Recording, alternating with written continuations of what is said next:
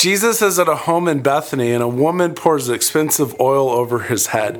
Now, this needs some cultural understanding because, after all, if I had you over for dinner and I doused you in oil, you might be a little freaked out. See, back then, baths were not taken every day like we do today, or, you know, most of us do today. Instead, they relied on perfumes and essential oils to freshen up. So, as a result, certain essential oils became extremely valuable and desired to use. The oil that this woman used in Matthew 26, which is also found in Mark and John, was contained in an alabaster jar, and according to the Greek, was spikenard, which means pure or unadulterated. The nard has some botanists to identify a specific type of flower in India, but it could also just simply refer to some carefully chosen roses and flowers of the Middle East that were reduced down to essential oils. John points out that she had so much of it that it cost 300 denarii, which is about a year's worth of salary. This also indicates that her family was somewhat wealthy to simply have that lying around, and it also explains the disciples' reaction of shock and saying that it was wasteful. But Jesus, on the other hand, welcomes the gesture and calls it lovely. After all, she was giving him the oils needed for a proper burial, one that his executioners did not give him. And who knows, maybe she anointed him to mark him as the Messiah, which literally means the anointed one. Whatever her motivation, she sacrificed a year's salary for Jesus. So there you go, a little bit about anointing oil, and that's enough today for our historical minute.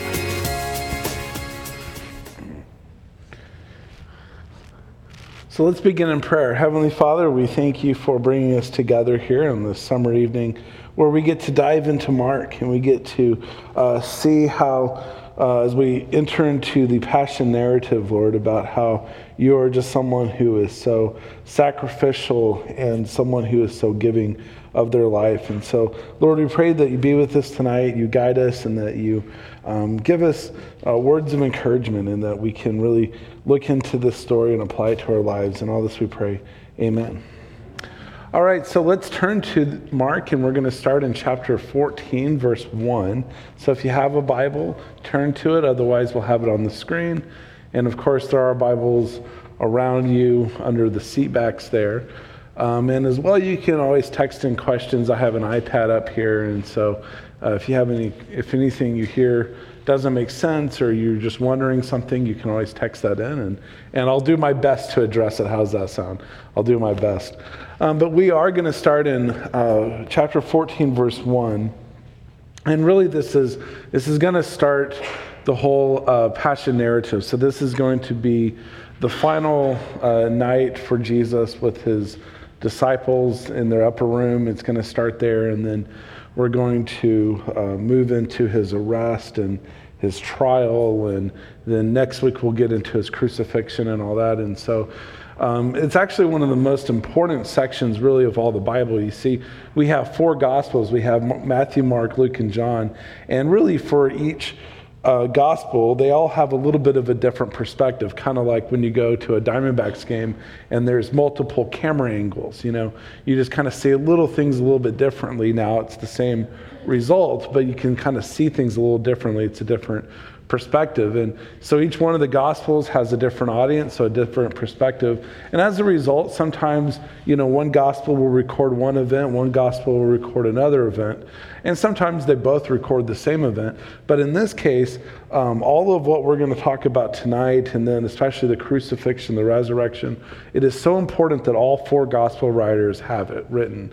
Uh, because really, out of everything to know about Jesus, it's important to know this story. So, you guys showed up on a good week. Congratulations. You braved the heat for a really good, really good story here.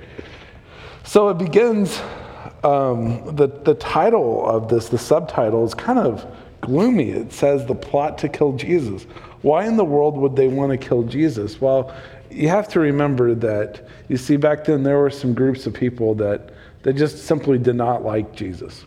Um, if you were a Roman and you heard about how here comes this Messiah, here comes this Christ, those were words to describe a king. And remember, they thought that he was going to establish an earthly kingdom. So a lot of Romans feared Jesus because they thought that he was going to topple over, for sure, Pontius Pilate, but then uh, even you know make his way to Caesar and declare himself king. And so he thought that it, a lot of people thought it was going to be this bloody revolution, if you will, against the Romans. So the Romans were a little skeptical of this guy. But as well, uh, the, the Jewish groups, the Pharisees, the Sadducees, and so forth, um, they really did not like Jesus because Jesus claimed to be God. And for them, that's blasphemy whenever you claim to be God, which is true in the sense that, like today, if you were to raise your hand and say, "Hey guys, I'm God," we'd say, "Oh, that's called blasphemy," you know. so, I mean, we kind of understand a little bit of their perspective of where they're coming from. But here's the thing: is that you see these groups back then, even though they may have started off uh, several hundred years prior trying to follow God, ultimately they kind of went off the path a little bit, and um, they had this thing called the tradition of the elders, these kind of man made laws, and they were really focusing on those so much that their hearts moved away from God. And so, really, now you have these people who are into this institution, into this religion that they've created, but ultimately they really weren't seeking God very much anymore. And so, so much so that, that God even sends his own son Jesus to show up. And not only do they not recognize that it's the Messiah, but now they want to crucify the Messiah. And so if we start in verse 1, it says this It was now two days before the Passover and the feast of the unleavened bread, and the chief priests and the scribes were seeking how to arrange, or excuse me, how to arrest him by stealth and kill him. For they said, Not during the feast, lest there be an uproar for, from the people.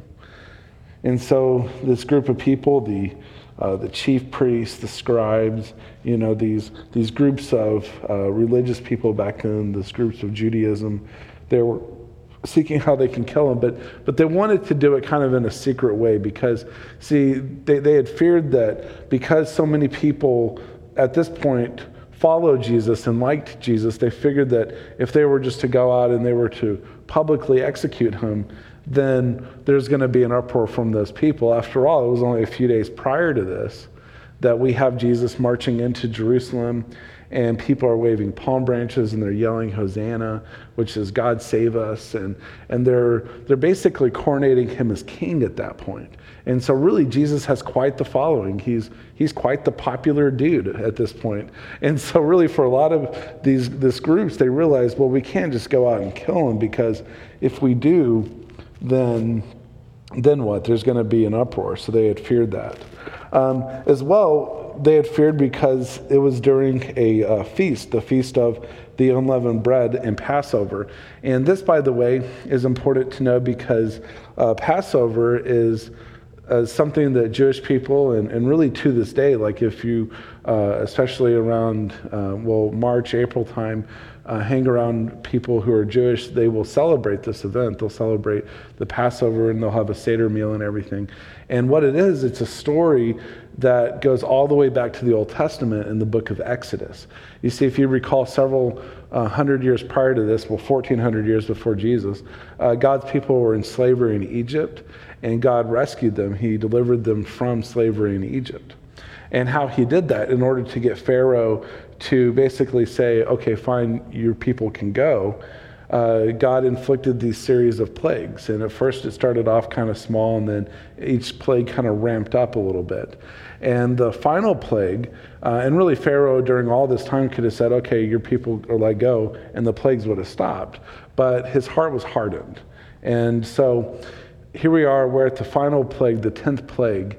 And what's going to happen is that all the firstborns in the land are going to die that night. And Moses even warns Pharaoh of this, and Pharaoh still does not listen and does not let the people go. And so what happened was um, we have this angel of death is going to pass over, or is, yeah, is going to go through the land of Egypt. And if you sacrifice a lamb and then you take the lamb's blood and put it on your doorpost, as God had instructed his people, then um, it would pass over that house. And so your firstborn would still live. And, and because of that, of the severity of that, even Pharaoh losing his firstborn, that's when he said, okay, fine, your people can go. And then they left Egypt. And then, of course, Pharaoh changed his mind and then pursued after them and all that kind of stuff. And then we have the parting of the Red Sea. And this story goes on for a while. There's a whole, there's a whole movie about it. It'll take about an hour and a half to explain it. All right. Um, but, but that event, though, is called the Passover. And it's something that Jewish people, uh, well, actually, right then and there, God instructed. He said, back in uh, Exodus 13, He said, This is going to be something that you're going to celebrate. Every year, you're going to remember this event. And so, Jewish people, up until Jesus' day, until today, we're celebrating this Passover meal. And so it's, it's Thursday night, and, um, and as a result, people came from all over to the Passover. And so they came, if, if you lived kind of in that area, then you had pilgrimage down to Jerusalem, or even if you lived really far away, you would still uh, make your way to Jerusalem for this feast. So that's the context of what's happening. And so then we go into verse 3. It says this And while he was at Bethany in the house of Simon the leper, as he was reclining at table, a woman came with an alabaster flask of ointment of pure nard, very costly, and she broke the flask and poured it over his head. So we'll stop here for just one second. So here we are. We have this guy named. Um, well, they're at this house in Bethany, which is not too far from Jerusalem. Uh, it's just right on the other side of uh, the Mount of Olives. It's, uh, you know, uh, I forget exactly how long of a walk, probably half an hour of a walk or something. It's not very far. And we go into this house of Simon the leper. And uh, being Simon the leper here, it's, uh, you know, obviously if you had leprosy back then, then you would be cast out and you would have to live outside of the city because you have a contagious disease. It's a skin disease, right? And so um, the fact that he's called Simon the leper and it's his house indicates that he was cured of his leprosy. And while just knowing Jesus, Jesus probably cured him of his leprosy. Uh, we have stories about Jesus curing people in the Bible of leprosy. And so it's just an assumption, but of, you know, if he had leprosy and no longer has leprosy, at that time there really wasn't a cure for it. And so for Jesus to, uh, Jesus would heal people, and as well we have Simon the leper, so it's likely that Jesus healed him. And Jesus is there, and while he's, I love the way the ESV has this reclining at table. Like, I never use that phrase, but okay, reclining at table, so they're sharing a meal together. This woman comes up uh, Mary uh, is later identified in, uh, I think, the book of John. And she comes up with this alabaster flask of ointment, and as I talked about in the historical minute, something very costly, a year's worth of salary, um, just a, a very, uh, it's a pure nard oil ointment type thing is a, a, very costly, very expensive thing. And she actually broke it so that way it would open, kind of like, you know, how some things like are kind of like that, like a, a piggy bank, for example. You almost have to break it, the top of it at least open, just to to pour it. And she pours all of it over him. And so so that's what's happening. Then in verse four, it says this there were some who said to themselves indignantly, Why was this ointment wasted like that? For this ointment could have been sold for more than 300 denarii and given to the poor. And they scolded her. So, given the extreme nature of this event, it makes sense why people are going to be shocked, right?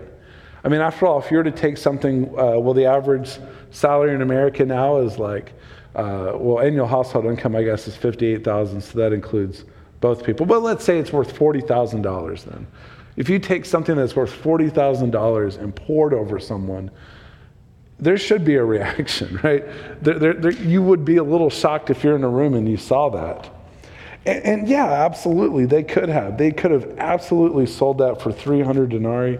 They could have absolutely given it to the poor. They absolutely could have. Um, but here's, here's Jesus' reaction. And then in verse 6, but Jesus said, Leave her alone. Why do you trouble her? For she has done a beautiful thing to me. For you always will have the poor with you, and whenever you want, you can do good for them. But you will not always have me. She has done what she could. She has anointed my body beforehand for, bur- for burial. I can't say that right. Burial, burial. And truly I say to you, wherever the gospel is proclaimed in the whole world, what she has done will be told in memory of her. And that, we'll start with that last line. Isn't that true? That we have that in the Bible. See, if they would have sold and they would have uh, given it to the poor, then we would not have had this story. And we would not have had this story about the sacrificial giving that this woman had. That she was willing to give up basically a year's salary, 300 denarii, for Jesus. And, and Jesus' reaction is kind of interesting. He said, I mean, there's, you're always going to have the poor. And yeah, and go do good to them. That's fine. He's not, he's not saying don't. He's not saying don't help the poor people. But he's just saying, look, you're not going to have Jesus forever here. I mean, in the flesh like this. And for her to sacrifice it like this uh, is just such an amazing sacrifice. And he readily accepts it. He does not uh, condemn her. He does not say, yeah, yeah, come on. What are you doing? We could have, we could have sold this. We could have given it away. But instead, he just welcomes it. And as well, it, it is kind of interesting because um, he was not given a full proper burial and he was not given um, the spices and, and all that that you would normally get for a burial. And so actually, she's kind of giving him that uh, right here as well. Uh, by the way, in the book of John, I think it is, uh, who records this story, mentions the name of those who scolded and it was mainly Judas Iscariot, who is the one who betrays Jesus later. And he's also the treasurer of the group. And so uh, it is just kind of funny that uh, someone like Judas Iscariot, just imagine this for a minute, is standing there, and, and here he is. He's, he's kind of being all high and mighty about how this woman is acting and what she's sacrificing and what she's giving to Jesus. And he's, he, he's almost making it sound like it's some sort of like altruistic, like really great thing to do. Like, man, could you imagine if we could just sell this and give it to the poor? How awesome would that be? And yet, what we know about Judas Iscariot is that his heart was already in a place where he's, he's wanting to betray Jesus. So it's amazing how some things come out of his mouth in a certain way, but really his heart and where he was at spiritually was, was very much in a dark place. You know, I, I, hear things as well like, so for example, we're talking about doing a, a, building campaign and expanding our property here. And, you know, the point of it's not just so that way we can have a cool looking building, but rather the point of it is so that way we can do ministry here. And so that way we can reach out to people in our community. And, uh, but I do hear every now and then someone will say, wait, we're doing what? Oh, that sounds like a lot of money. How about if we just raise it and then just give it to the poor? And in the back of my mind, when I hear that sometimes I say, okay, Judas. Now, I never say that to the person, okay? But, and are they wrong? No. Yes, we, we, we could do that. That'd be fine. But, but you know, as well, what's, what's more important than just simply just giving, uh, you know, $700,000 to the American Red Cross or something like that, would that do great things? Absolutely. But you know as well that, that if we can do other things, that's going to minister to people that's going to not just you know feed them uh, with food but to feed them spiritually if we can do something that can proclaim jesus in our community then that's a good thing too i mean it's it's it's not you know it's not about a building but it's about ministry and and and that's a good thing too and so again i, I never say that to the person but sometimes in the back of my mind i'll kind of think that so Speaking of Judas, let's go into verse 10 here. Then Judas Iscariot, who was one of the twelve, went to the chief priest in order to betray, to betray him to them. And when they heard it, they were glad and promised to give him money. And he sought an opportunity to betray him. So already in his heart, he's wanting to betray Jesus.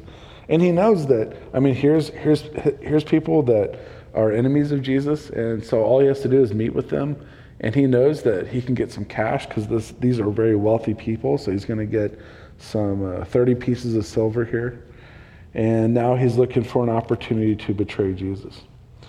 So then in verse 12, And on the, the first day of unleavened bread, when they sacrificed the Passover lamb, so remember, uh, back in the Passover, they would take the lamb, they would sacrifice the lamb, and then they would use the blood of the lamb to cover the doorpost. And then, as well, on the original Passover, and then all the feasts celebrating that sense, you would sacrifice the lamb, and then you would also roast the lamb. So it would be uh, a festival, it would be a feast, it would be your dinner for you. And then it says this His disciples said to him, Where will you have us go and prepare for you to eat the Passover? And he sent two of his disciples and said to them, Go into the city, and a man carrying a jar of water will meet you. Follow him, and wherever he enters, say to the master of the house, The teacher says, Where is my guest room? where I may eat the Passover with my disciples.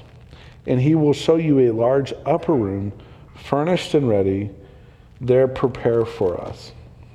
And the disciples set out and went to the city and found it just as he told them, and they prepared the Passover. So they go into the city and you know they find this guy and the master of the house points them to this room, this large upper room furnished and ready, and it's prepared for Jesus and his disciples.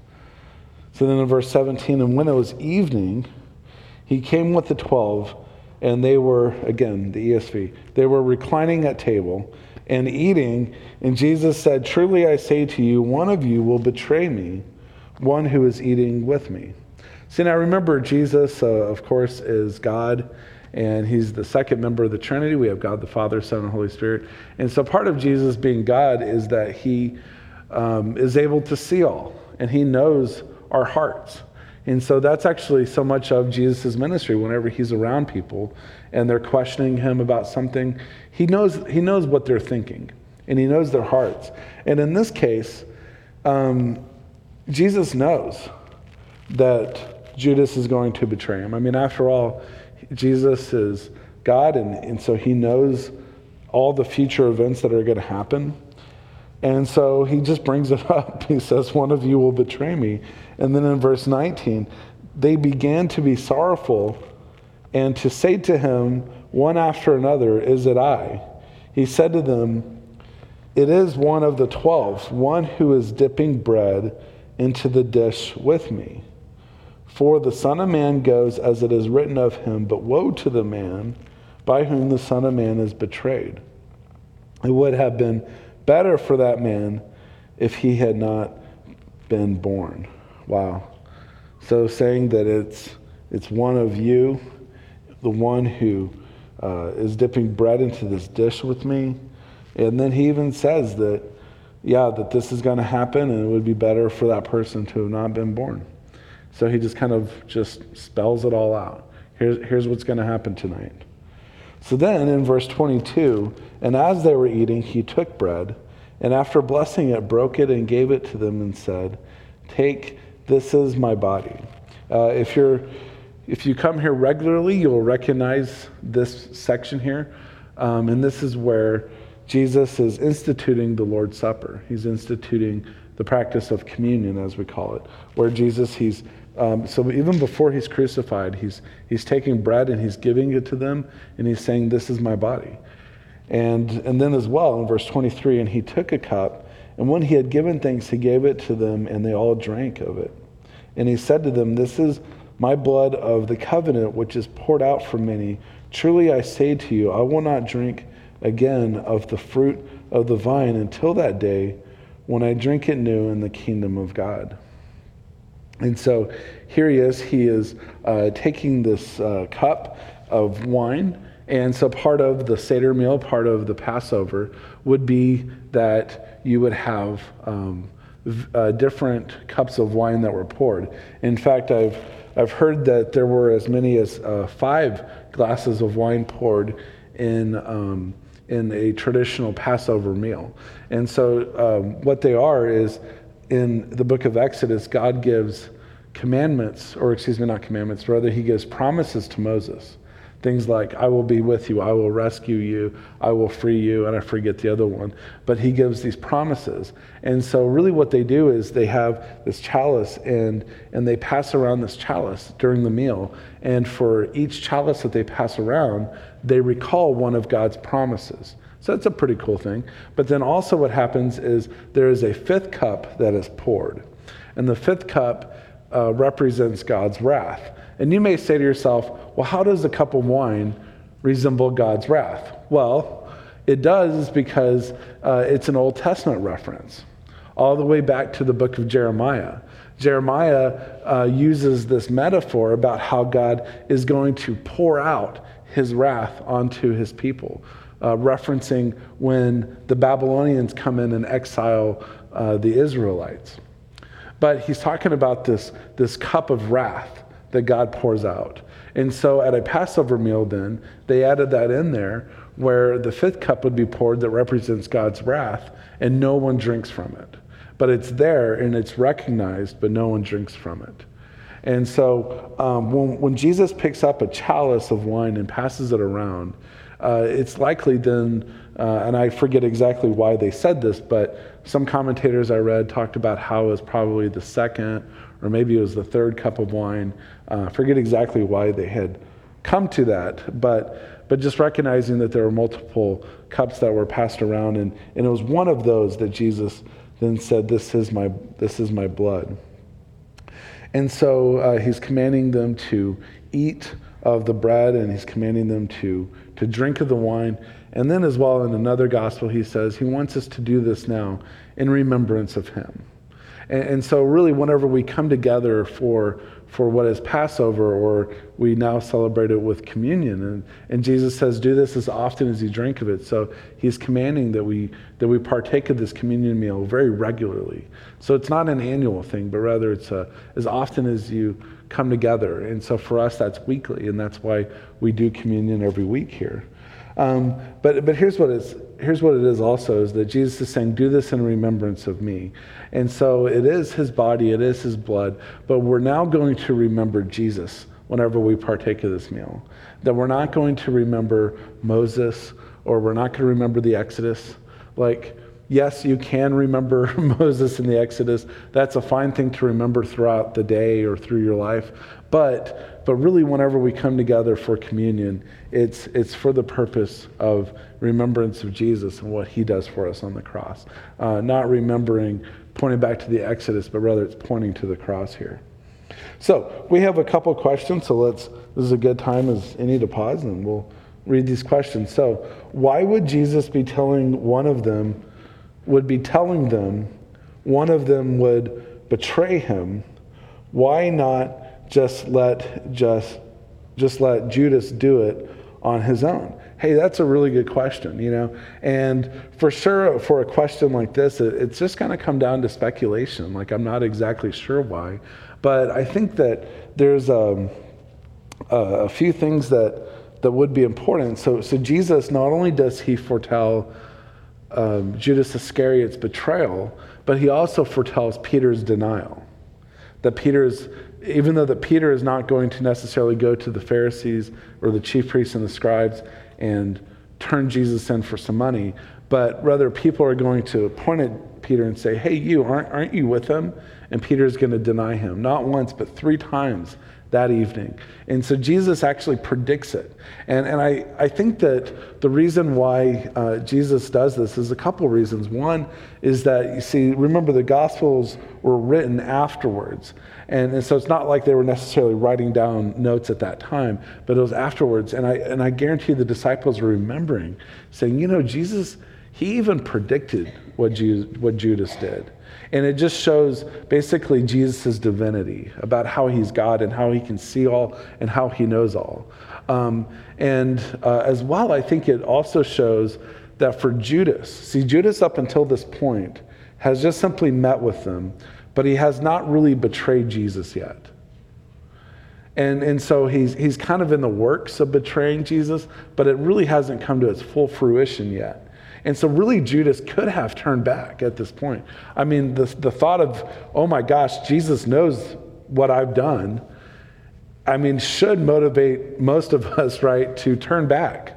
And yet, and yet Judas did not. Judas, even after being foretold this, still went and did what he did. And I think it just shows really the, the power that sin can have on our lives, where sin had consumed Judas so much that even whenever he was called out by Jesus, that he still went and pursued it. And so I guess that's out of speculation, but those are a couple of my thoughts. Then we have this as well in Mark 14 25, they talk about the fruit of the vine. Are they talking about how they, the Roman soldier, gave him wine when he was on the cross or when he comes back to earth? Well, 1425. Oh, okay. So yeah, it says this. Truly I say to you, yeah, I will not drink again of the fruit of the vine until that day when I drink it new in the kingdom of God. And so, yeah, so so you're exactly right that um, for Jesus, what he's referencing here, at least to my understanding, is that he's, he's talking about the fruit of the vine, so that's wine, that he's not going to drink of it after this point um, until he drinks it new in the kingdom of God. And so, um, yeah, so on the cross, he did refuse. Uh, they had some sort of kind of wine, kind of a vinegar mixture type thing um, that they would use to help kind of numb the pain a little bit, I guess. And Jesus refused that. And so, so yeah, he actually um, even says that this is going to be his last um, drink of wine until basically, yeah, until he comes back to earth, until uh, the end times or until the new kingdom is established. And uh, I think as well for, for Jesus that. Um, uh, so actually, from this point, so this is Thursday night. Uh, so he's arrested and he's thrown basically in this like dungeon place. My parents visited it in Israel, and uh, there's like a small hole in the ceiling, and he was like lowered in, is, is where they believe that he was uh, kept. And I guarantee you that there was not, in that little dungeon area, there was not like a buffet spread, okay? Um, or like a nice, you know, water cooler or anything like that. Um, and so, and then actually, then he woke up on Friday, and then he was put on trial with Pontius Pilate, and then he was beaten and mocked in the crucifixion. And so, actually, what's kind of interesting about Jesus is one of the things that he says on the cross. He says seven things, but one of the things that he says is he says, "I thirst." And uh, what's what's kind of interesting about that is is that um, Jesus um, is is thirsty, and he he cries that out and it's interesting because he probably didn't have anything to eat or drink, even like with water or something like that, um, all the way back until Thursday night, up until this last meal here. And so he went, you know, however many hours that is, uh, without any kind of food or water. And so that's one of the reasons he says that. Then it says this in 1421 he said it would have been better if the betrayer had not been born. Since we needed Jesus to die in our place, didn't we also need Judas? Is Judas a symbol of our sin as we betray him when we sin? Okay, yeah, so this is a pretty, uh, pretty interesting question here. Since, um, yeah, better if the betrayer had not been born, but since we needed Jesus to die in our place, we needed Judas also. Yeah, so, so I mean, basically with, with Judas is that um, even though that it was not God's will, it was also something that God used. And what I mean by what I mean by that is that God never intends for us to sin, but he takes our sin and since he's got a plan for it, he can take our sin and he can work it into his puzzle that he has created, into his plan that is going to work uh, all things for the good of those who love him, according to Romans 8:28.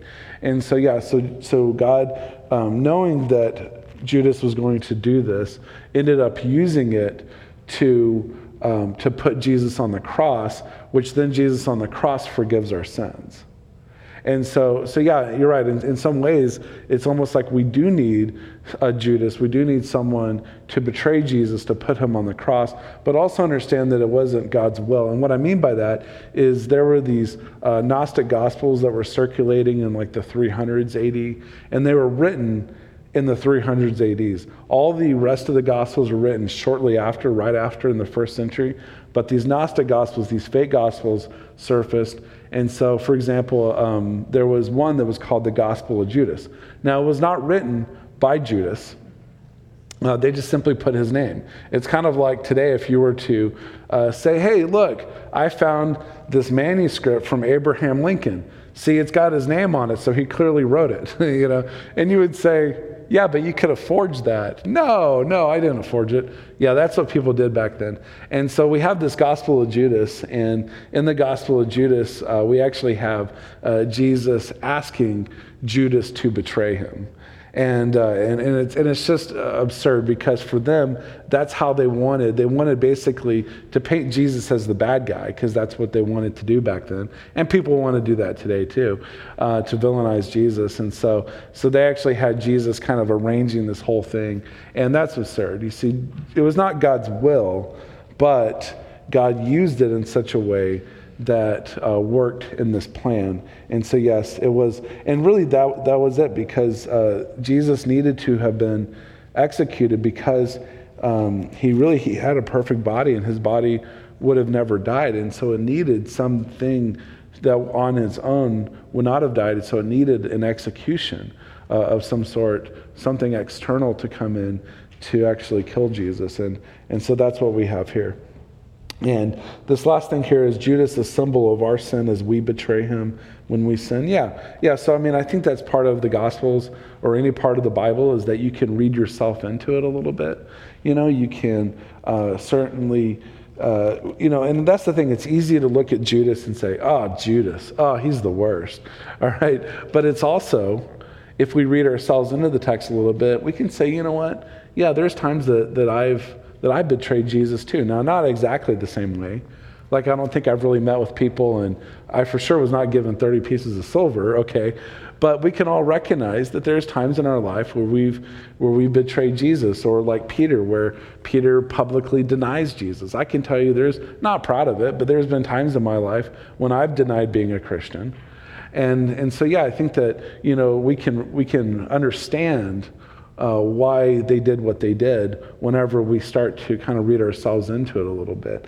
But again, though, what we're reminded here is that that even uh, you know with people like Judas or Peter, and then for sure ourselves as we sin, that if we flip over to this next page here in um, chapter 15 and then verse 21, we read about the crucifixion. And the crucifixion is where Jesus dies on the cross for our sins. And it's one of the big, it's not one of, the biggest event in history where Jesus uh, pays our price for our sins. And so, um, and so really, we got to come back next week because we're just simply out of time. But we got to get into the denial and then, of course, the crucifixion. Uh, it's going to be it's going to be a very important topic next week. So uh, let's go to God in prayer.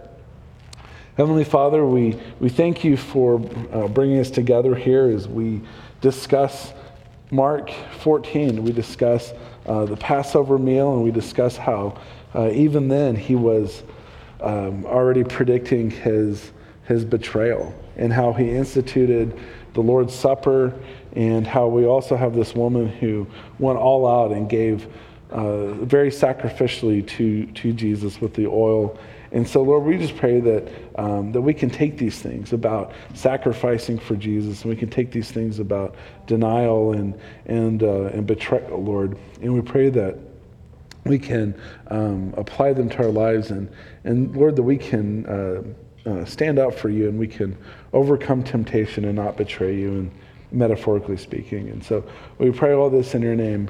Amen.